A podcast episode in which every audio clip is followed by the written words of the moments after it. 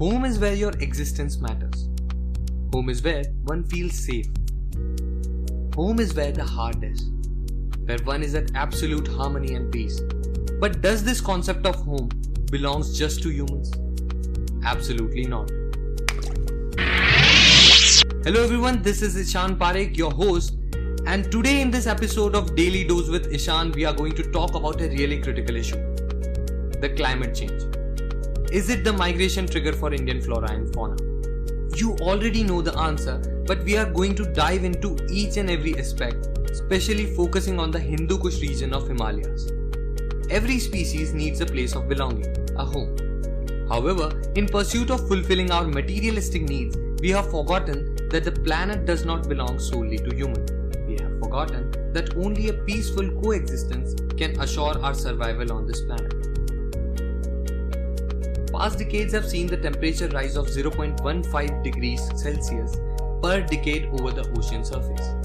This specific rise in temperature or climate change has caused too much damage to the habitats of flora and fauna. And the worst part is, we are not even considering it. The danger is standing nearby, staring at us, but every time we fail to take the clue. Migration of flora and fauna, shift in habitat, and extension in region all these jargons may differ in technical specifications, but all have one thing in common. Animals are leaving their homes and shifting towards the pole, or rather, they are forced to do so. According to a study of 4000 species on the planet by National Geographic, approximately 2000 are shifting their homes.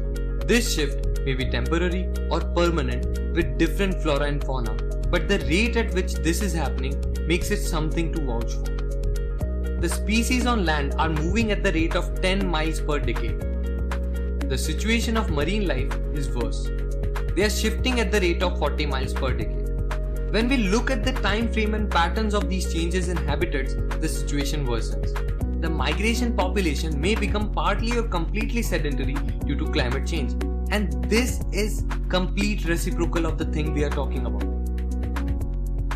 According to research on transboundary wildlife conservation and the impacts of climate change on migratory bird species, the effect of climate change is more lethal to the phenomena of animal migration than species survival.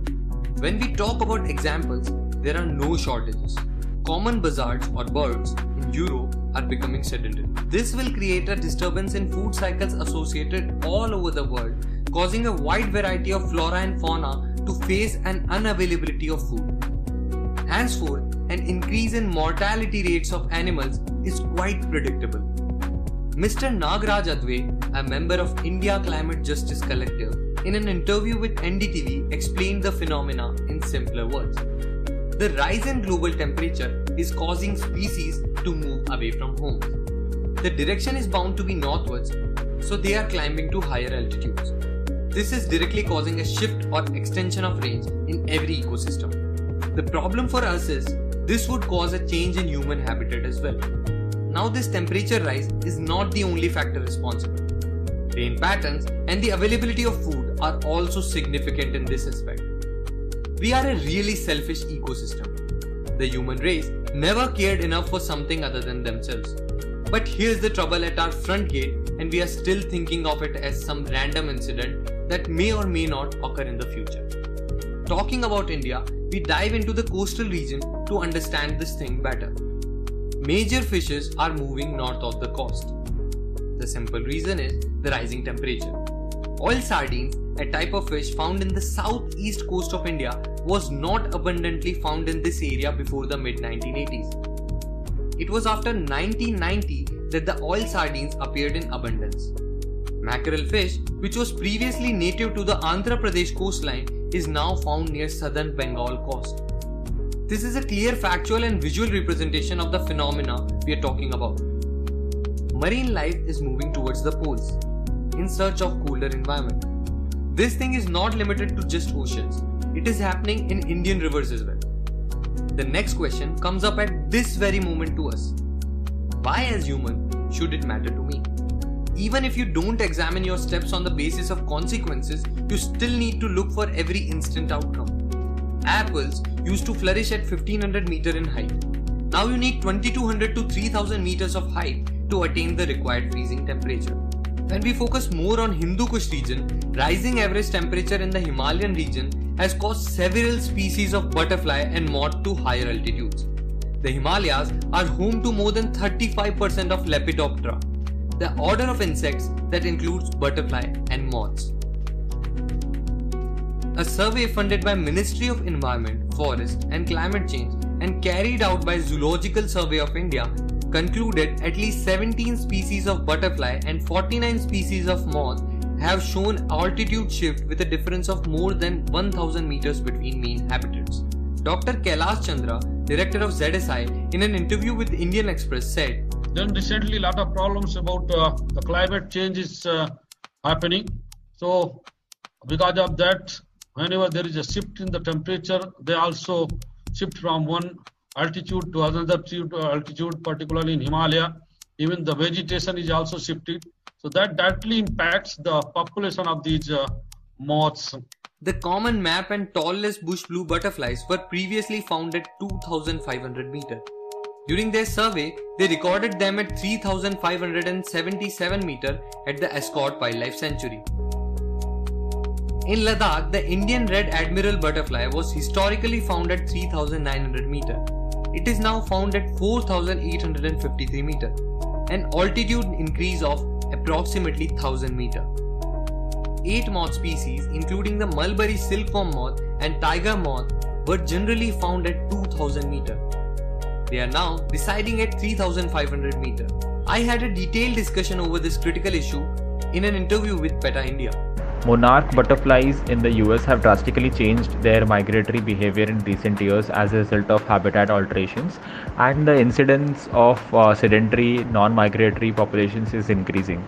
So, changes in animal movement and migration as a result of habitat modification and climate change may therefore alter lifetime fitness of individuals in addition to biodiversity and ecosystem processes at regional and global scales. So, migration in particular affects biodiversity at regional and global scales, and migratory animals affect the ecosystem processes.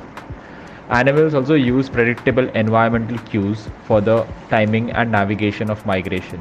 A change in these cues will affect the phenology and extent of migration. Arrival date and hatching date are phenological markers in migrating birds for example, that can be strongly affected by global warming, which exerts pressure on uh, birds to breed earlier so that hatching development coincides with uh, peak prey abundance. Spokesperson Akash Tiwari, in response to a concluding statement, said that a United Nations study warns us that as global population surges towards the predicted 9.1 billion people by 2050, diets heavy in meat and dairy products are completely unsustainable. The reports confirms what we already know. A global shift towards a vegan diet is vital to save world from hunger, poverty and worst impacts of climate change. This takes us to another aspect of human interaction which is associated with the food chain and which might have caused a bit of distraction in species habitat.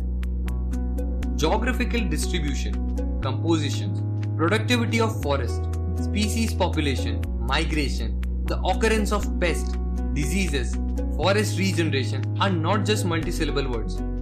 They are the direct repercussions of what we as humans are doing and ignoring at the same time. These are the very critical triggers caused due to climate change. We are also encountering differential treatment between flora and fauna. Few studies and researches are going on in this particular field, but none of these studies looked into the plausible impacts on fauna. We have talked a lot about the problem, but is there any solution left for us? 50% Indian vegetation is likely to find it less than optimally adapted to its existing location. The impact of climate change is directly falling on flora and fauna and forest dependent communities as well. Danger signs are evident because these effects are long term in nature and are irreversible. We are discussing redistribution of the entire planet species due to a forced habitat pattern change. Still, there is a glimpse of hope. Magnifying the focus on individual duty becomes the prime objective for each one of us. We need to be completely attentive towards enhanced adaptive and integrated water, coastal, and marine resource management. Technicalities at this very point may sound a bit cumbersome for each one of us, but the chances for the existence of harmony are only possible when we will start considering Earth as our home every other species as our family. Thank you so much. This is it from my side. Hope to see you again. Stay tuned.